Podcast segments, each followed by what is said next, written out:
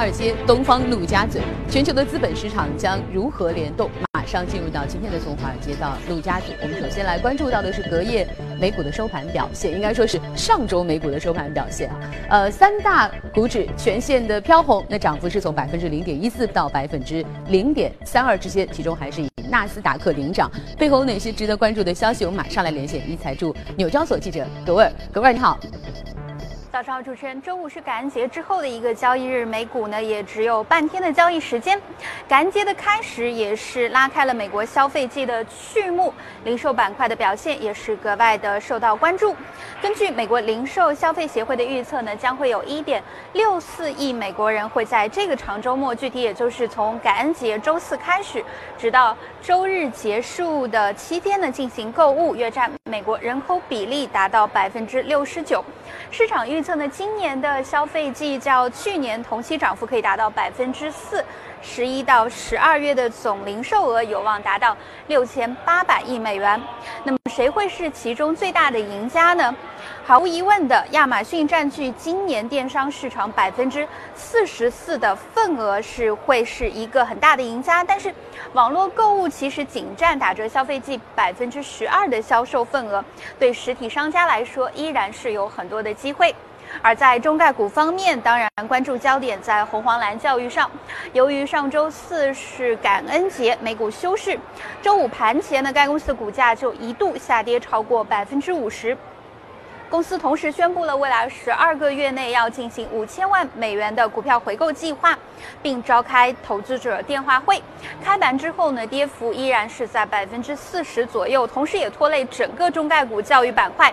瑞思学科下跌百分之三，四季教育下跌百分之一点三，而新东方和好未来呢也小幅的承压下挫。主持人，好的，谢谢葛沃尔。那我们再来关注一下欧洲三大股指的表现。涨跌互现。那最令大家关注的，最近德国啊，在面临一些阻隔的这些变动，但是似乎它的资本市场表现一直不错啊，现在还是上涨百分之零点三九。那英国富时下跌百分之零点一零，法国 CAC 上涨百分之零点二。背后有哪些消息值得我们去关注？马上连线一财驻伦敦记者薛娇，薛娇你好。好的，主持人，上周五欧洲主要股指受到了德国商业景气指数创历史新高的推动，盘中出现了普遍的上涨，但接近收盘时有所回落。截至收盘，欧洲斯托克六百指数下跌百分之零点一三，报三八六点六一；泛欧三百指数则微跌百分之零点零九，报幺五二零点四四。涨幅较大的德国 DAX 指数盘中一度上涨约百分之一点二。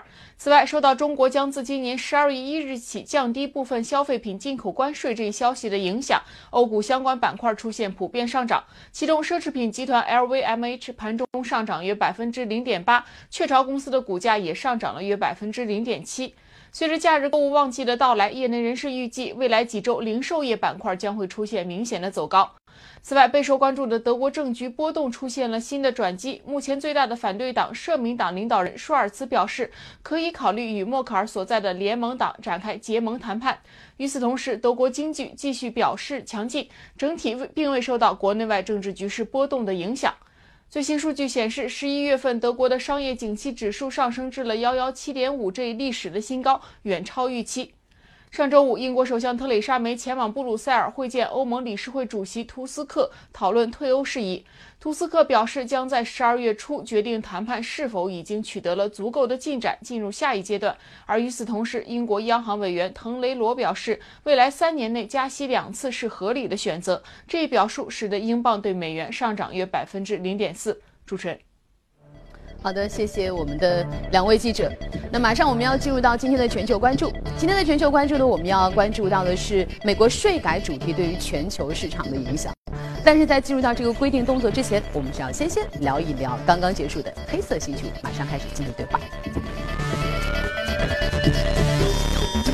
那今天呢，来到我们节目当中依然是我们非常熟悉的老朋友秦毅，欢迎秦毅啊！早上好。我们刚才说，今天我们有一个规定动作，就是美国税改对于全球市场的影响。但是在聊规定动作之前，我们先聊一聊刚刚结束的黑色星期五。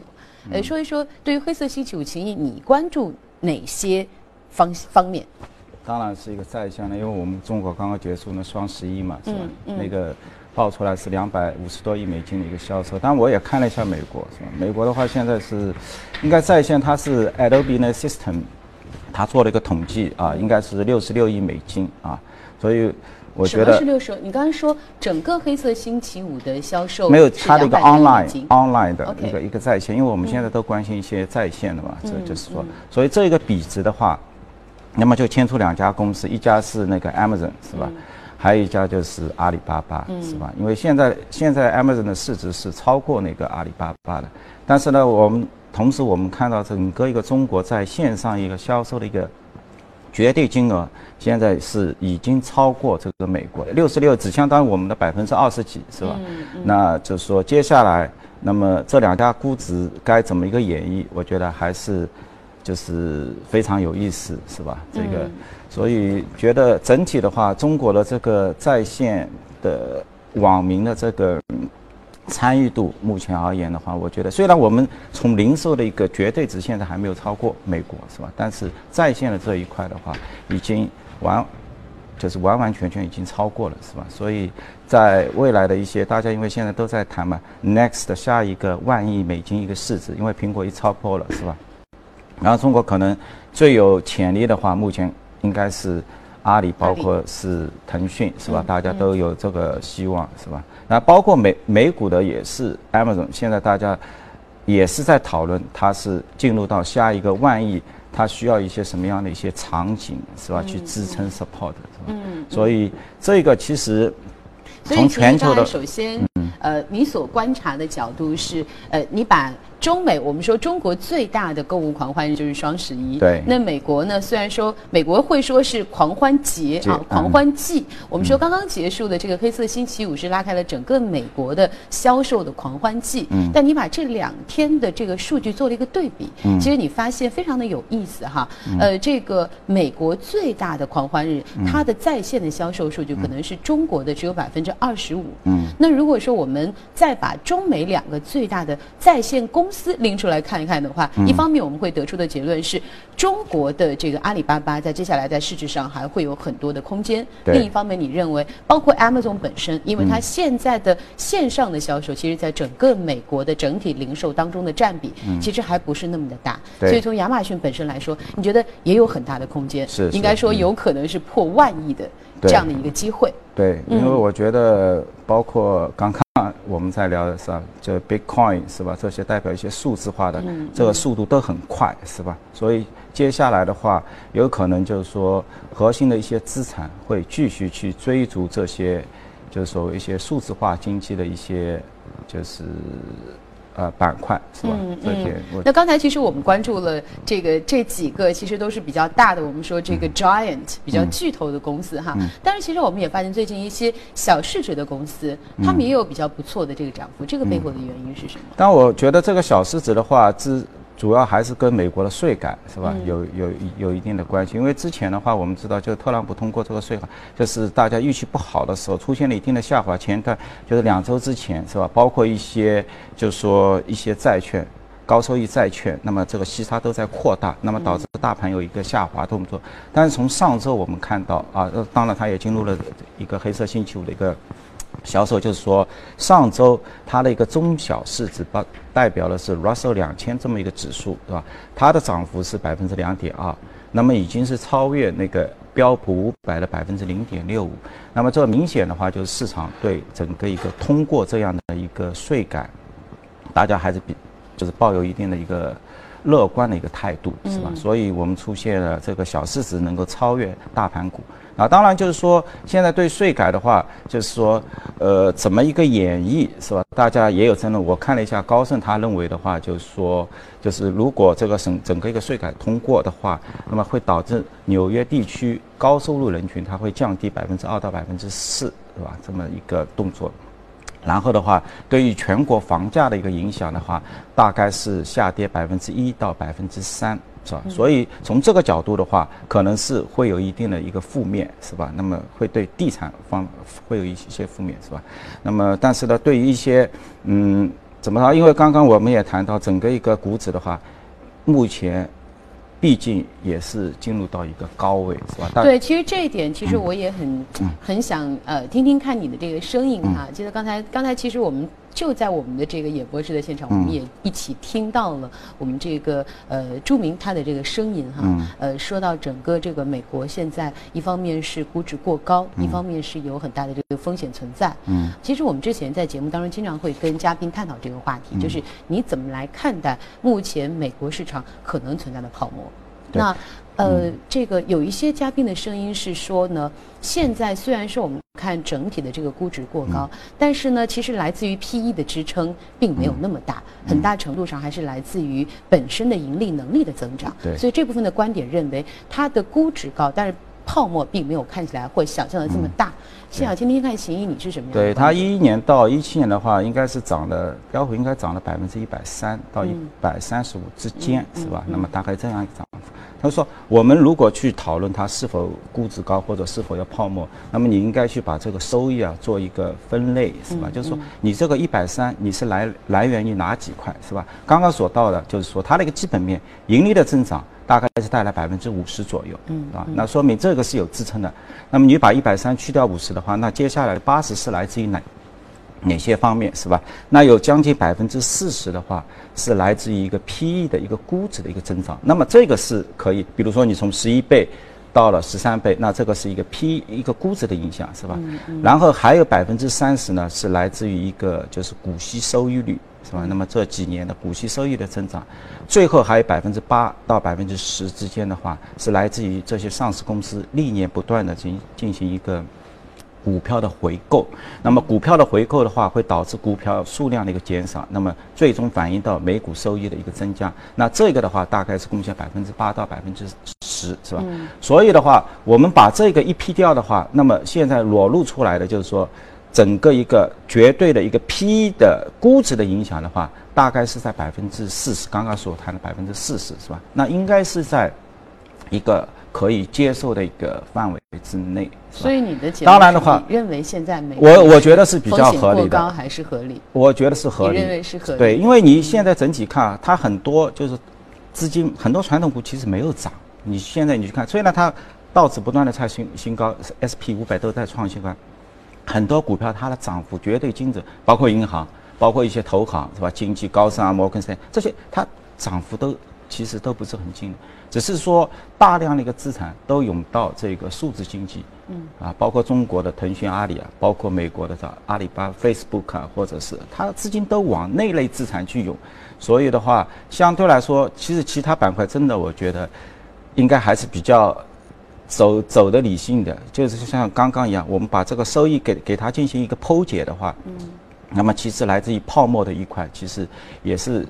相对来说是可以承受的。嗯，那另外，其实回到我们刚才我们说，我们今天整个的这个对话的主题是美国税改对于这个全球市场的这个影响哈。那刚才其实我们是从点来看，我们发现呃一些这个小盘股其实呃已经开始有一些动作了，对，有一些不错的这个涨幅。因为它都是 local 嘛，就是因为这些税改的话，相对来说，为什么小市？因为小市值的公司的话，它没有像海外公司，他们可以设立一个海外的一个税收的一个基地，是吧？那其实你看美。美国的很多大型的一些 multinational 这些公司，他们的综合税率都不高。像 Nike 的话，我看只有百分之十三左右，是吧？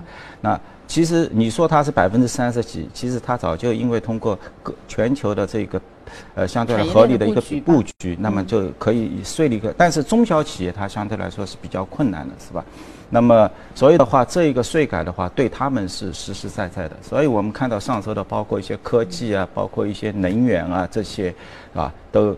都一些传统行业的一些机械类的都出现了一个农业机械类的都出现了一个比较好的。那秦毅能不能帮我们简单的来盘点一下哈？呃，我们现在是看到了即将推出的这个税改，因为现在我们看到税改是在众议院已经通过了，参议院的金融委员会已经通过了，接下来参议院要通过以后，那看参议院的这个法案和众议院的法案两者之间是不是能达到一个平衡？平衡之后就拿给特朗普签字了啊！特朗普也表示很希望在圣诞节过后就可以签。数这个字，所以说按照目前的这个进展，不管怎么样，应该说在明年，明年我们会看到美国实行一个新的税改的法案。那刚才我们也看到了，对于这些小盘股来说，它是利好的。那么对于不同的这些这个公司，嗯，秦毅能不能给我们盘点一下，它可能对于不同的这个公司会有一些什么样的影响？当然，我觉得主要，我觉得还是看那个。呃，初看的话，还是我们看，就是说你的本土的一个收入的一个占比。你刚刚说，一方面是房地产有可能是受影响的。所以房地产只是说是受受到一个税改的话，它收入一个降低，是吧？那么带来的一个房价的一个下降，那这可能是一个相对来说比较短期的一些，是吧？因为你再接回来的话，是包括。它一定会推回到，就是税改之后推回到美美国的本土的一些基建的一些建设，是吧？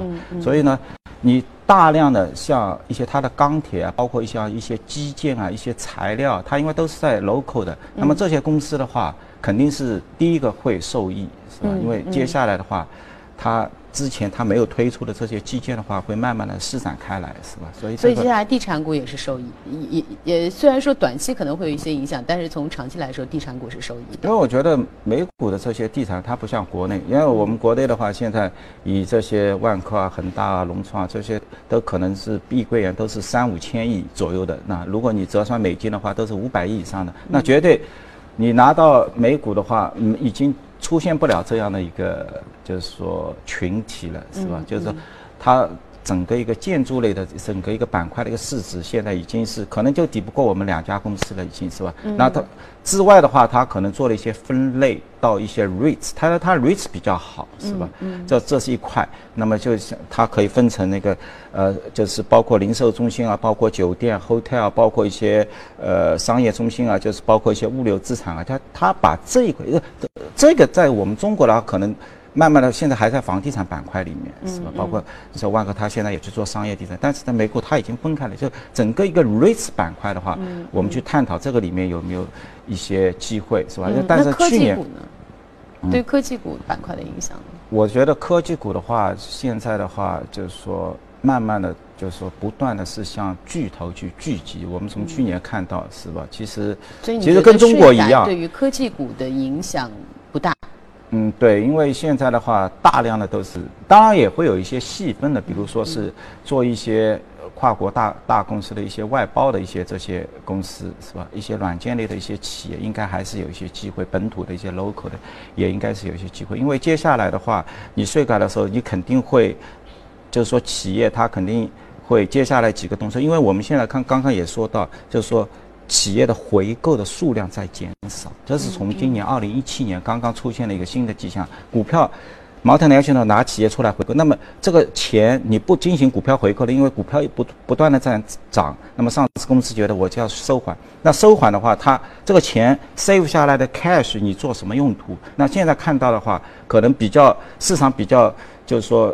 能够对你股价比较有利的几个动作的话，一个无非就是你加大一个科技的一个投入，包括你去建建一些研发的中心，是吧？嗯嗯。包括你去进行一些自动化设备的一些添置，提高效率的。所以这些的话是一个中小企业。因为这个时间的原因哈，我们今天呃没有办法展开去讨论。但是现在我们大概能感受到的是，首先当然整个税改应该说对于这个呃中小盘哈是比较有有比较有利的。包括我们刚才谈到的，可能在美国相对来说。不是涨得特别好的地产板块，嗯，包括可能在这个呃科技领域当中一些相对比较小一些的这些公司，工业自动化，工业自动化有可能是会在整个这个接下来的软件会在接下来的整个这个税改动作当中获益。好，那接下来我们再来看看我们今天的异动美股榜，我们所要关注到的板块和个股。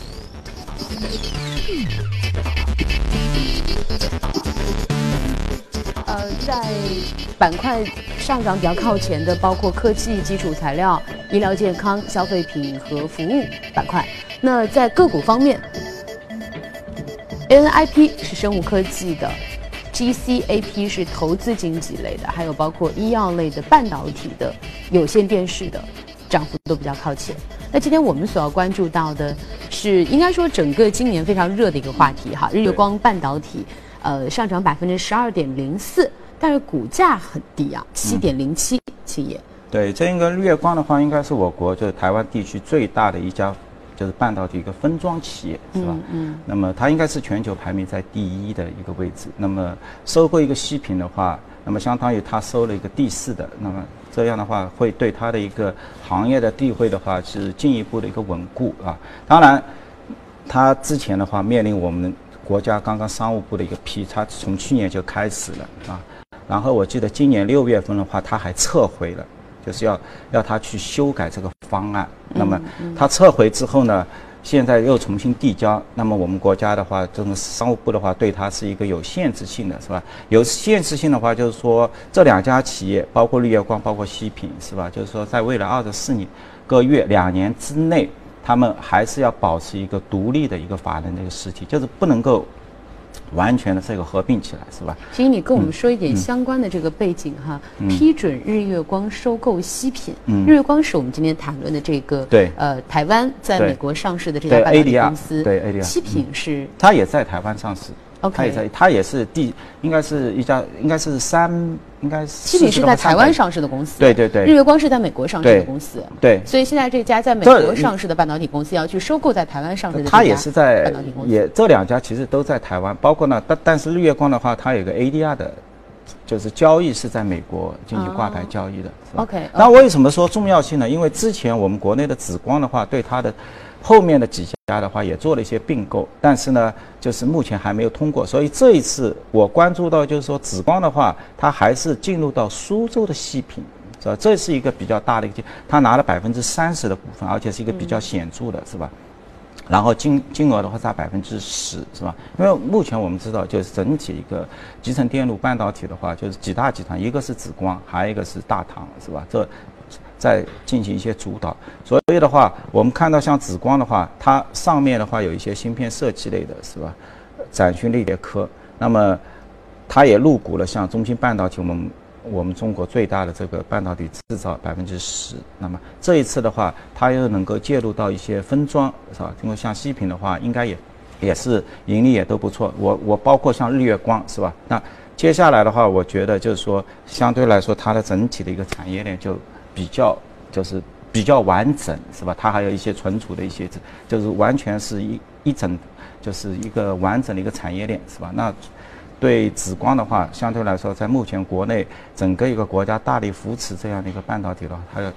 地位就比较突出，是吧？那回到日月光身上，刚才你说紫光其实它收购了西品，西品苏州的西品，它一个对于整个紫光作为我们国内的半导体的龙头企业来说，它的这个在产业链上的布局相对是比较完整的了。那么日月光它收购了西品之后，对它会有怎样的影响？因为我觉得就是说，就是接下来 next 它的一些增长点在哪里？就是现在大家比较关注的是吧？因为整体一个 IT 计算机，光是做半导体的哪一块？他他们都是做分装、分装测试。有一个制造，接下来接下来的话就是做一些分装，是吧？你要把分装做一些测试。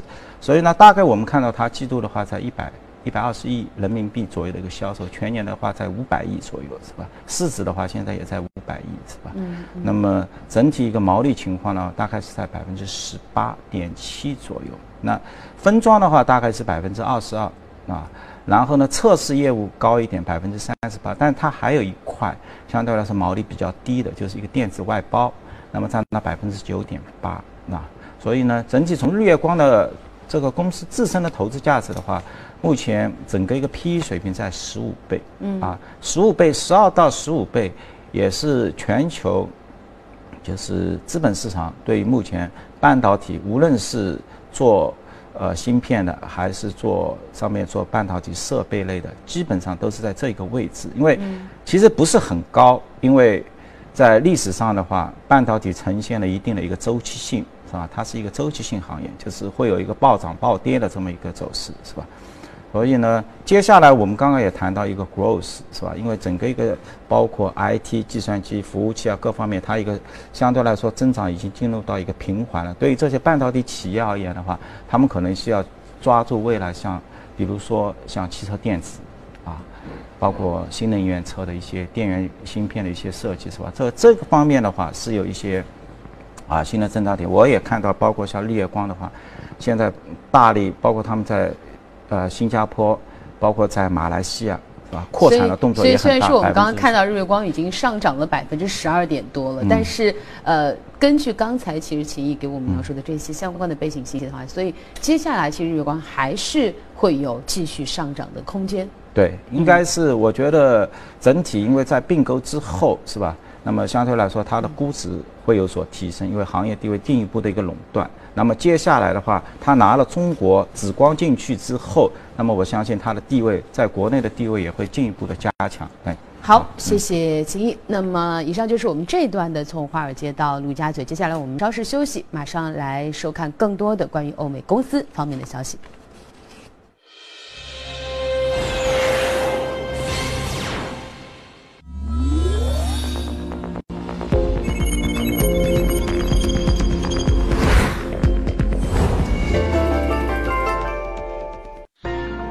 纯享人生由你我带冠名播出。越懂得欣赏，越被人们欣赏；越懂得放下，越收获的更多。从仰视到平视，从精彩到多彩，商业大有可观，商业大有可观，生活小亦精彩，生活小亦精彩。敬请关注每周日晚八点第一财经，我的纯享人生。纯享人生由你我带冠名播出。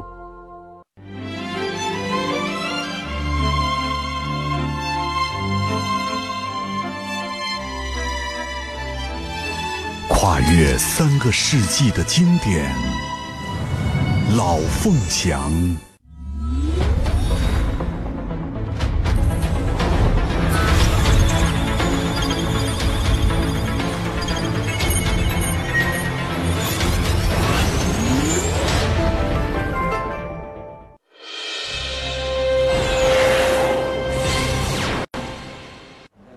好，这里是正在直播的财经早班车，来看一下啊公司方面的消息。截至上周五的收盘呢，腾讯、阿里、百度、京东的总体市值已经轻松的达到了一万一千四百零七点四一亿美元。腾讯市值五千零五十八亿，中概股阿里巴巴市值四千八百九十六点六七亿，百度是八百六十二点六七八亿，京东市值五百六十点零五八亿。虽然美国科技股 Facebook、亚马逊、奈飞和谷歌涨幅介于百分之三十到六十，并跑赢了标普五百指数，但是这个 BATG 的涨幅呢更加迅猛。那二零一七年期间涨幅分别达到了百分之一百一十九点二一、一百一十七点七三、五十一点七一和五十四点一三。呃值得一提的是呢，截至上周五收盘，亚马逊市值达到了五千七百一十五亿美元，而 BATG 啊这四家公司年内的市值涨幅就相当于再造了一个亚马逊。另外呢，苹果今年为 iPhone 诞生十周年特别推出了 iPhone Ten，不仅在设计方面有很大的变化，在命名方面也打破了传统。而从研究机构的预测来看，苹果后续推出的 iPhone 可能都会采用 iPhone Ten 系列命名。明年推出的可能是 iPhone XS 和 iPhone XS Plus，其中一款的屏幕尺寸与 iPhone X 相同，但另一款的屏幕会更大，达到六点四五英寸。宝马公司表示呢，将于十二月推出其在中国的第一个永久性共享汽车项目，该项目将使用宝马 i3 电动车。宝马于二零一六年在美国推出呃推出了这个 r i c k m o 服务。这个服务呢，早在北京进行了试点运行。此次呢，Rigno 服务的将部署在成都以及其他的西南部的城市。美国打车服务公司 Uber 和俄罗斯的出租车服务公司的合并案呢，近日得到了俄罗斯反垄断局的批准。Uber 公司将会投资2.25亿美元到新成立的合资公司，并持有36.6%的股份。而俄罗斯的出租公司将投资一亿美元，并占有百分之五十九点三的股份，剩下的股份由新公司的员工持有。据了解呢，新成立公司的估值大约在三十七点二五亿美元。好，公司方面的消息有这些，下面进入我们今天的美股放大镜。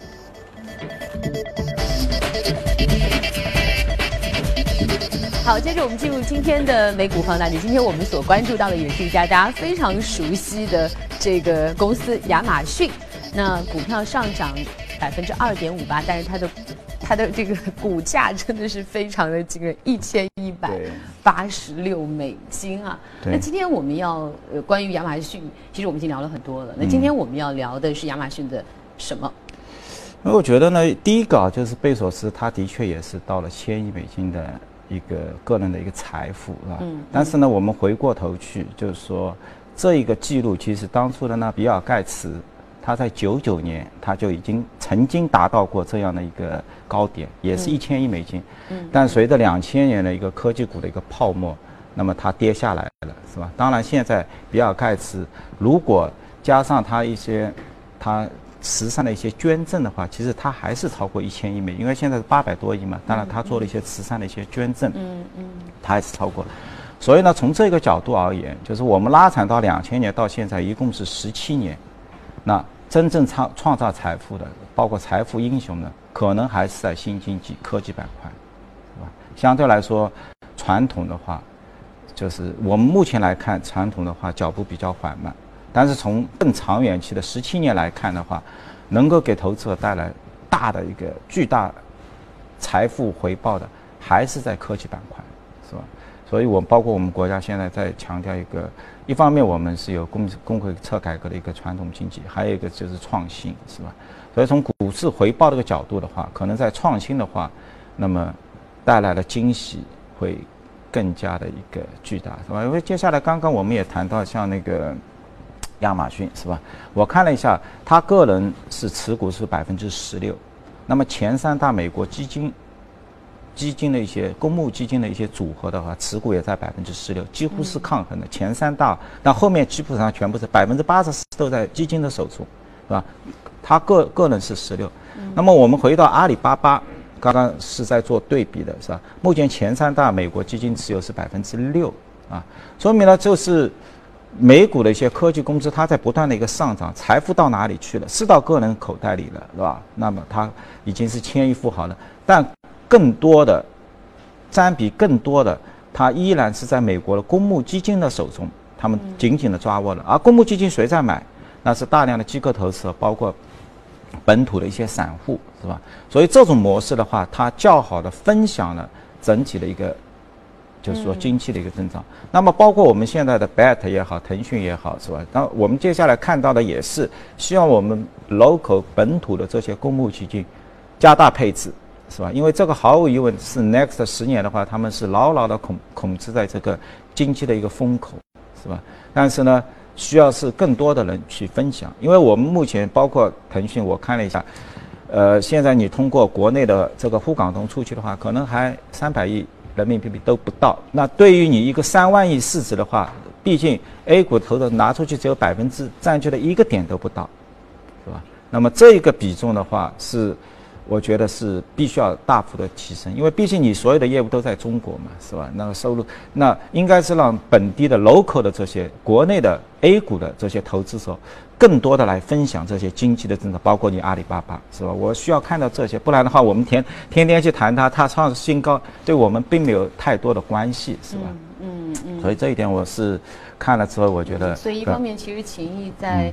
呃，分析通过分析亚马逊背后的股东，其实也得出了一些如何让这些真正的我们每天所谈论的呃全球领涨的这些或者市值引领全球的这些公司，让他们的涨幅让更多的人去。对散户投资者，大家大家都去分享到，是吧？因为毕竟 Amazon 包括我们现在看到，是吧？因为我看到像摩摩根的话，他也给出了就是两千美金或者。一万亿的一个市值是吧？一个预估啊，一个预估是吧？当然，我们从这个预估本身的话去揣摩，我们自己去。拿什么样一个价值是吧？它的一批跟三批的这些业务，大概一个是百分之五点几的一个利润，那三批的话百分之二十几，就是说里面利润率最高的是 AWS，就是它的一个云端的一个业务。嗯，其实我之前有一段时间也在研究整个亚马逊的这个模式哈，大家都觉得其实贝索斯特别妙的一点，一方面就是你刚才提到的 AWAAWS，就是他把很多是我本来是自营部门，就是我自己的部门业务，但是它变成了一个可以对外服务的对这样的一个部门，也就是说，本来这是我要承担成本的，但现在呢，他通过对外的这个服务，他可以从对别人的提供服务当中，不仅是 cover 了我的成本，而且可以带来营收。对，所以它的这个增长的动力和能量，等于是每一个部门它都会带来额外的这个增长。我觉得他很聪明，就是说，你看他的从九七年 IPO 上到现在的话，我看一下，应该是回报是七百八十倍。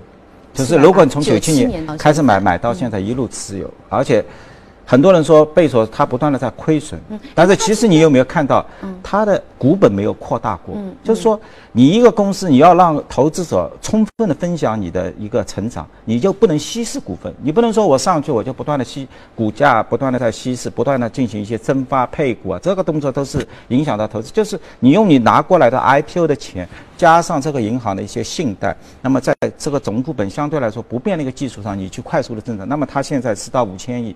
是吧？那这个就说明它的一个整体的业务，它的一个业务就是我们看到的最底端的 EPS 可能经常报出了它亏损或者微小的盈利，但是你从它整个一个现金流的话，其实从从一一年开始，它的一个整体的一个经营性的一个现金流的话是非常健康的，它根本就不需要任何的一个股权上的一个融资，只是我们看到现在它成长到这么一个庞然大物了。它的现金两百五十亿美金，它的负债也只有四百三十亿，说明它的负负这个负债的话，我觉得它很多可能还不是用于业务的话，一百只有一百九十亿是吧？其实我问一句哈，你看今天我们刚刚也看到这个亚马逊涨了百分之二点多哈，啊，今天上涨的背后有什么特殊的原因吗？啊，今天的话主要是一个包括黑色星期五啊，那么对它当然有点。第二个呢，就是它宣布。他准备要进入到一个药物零售的这么一个板块，大家都很紧张，因为这他之前没有做。那么，当然收购了一个全食，我们知道他之前一百亿 Whole Food 收完之后，他的一个实体店已经全部拿，就是拿到手了。接下来说的新零售啊，对，他也在做新零售，他就跟马云一样，他拿到那个实体店之后，那么 Whole Food 里面有有机食品，也有这个药品，是吧？Next 下去，因为这个药品一年也是几千亿美金。嗯。那么对它是形成一个新的一个增量。好的，它影响完了这个亚马逊，对亚马逊影响完了这个沃尔玛。我们看到沃尔玛最近开始找到自己的出路了，它也要开始影响到整个医药这个领域当中哈。对，下一次我们来聊一聊这个亚马逊要进军到医药领域，对哪些线下的医药企业会产生影响。但是今天呢，以上就是我们今天给大家带来的整体的从华尔街到陆家嘴。再次感谢秦毅来到我们的节目当中，感谢你的分享。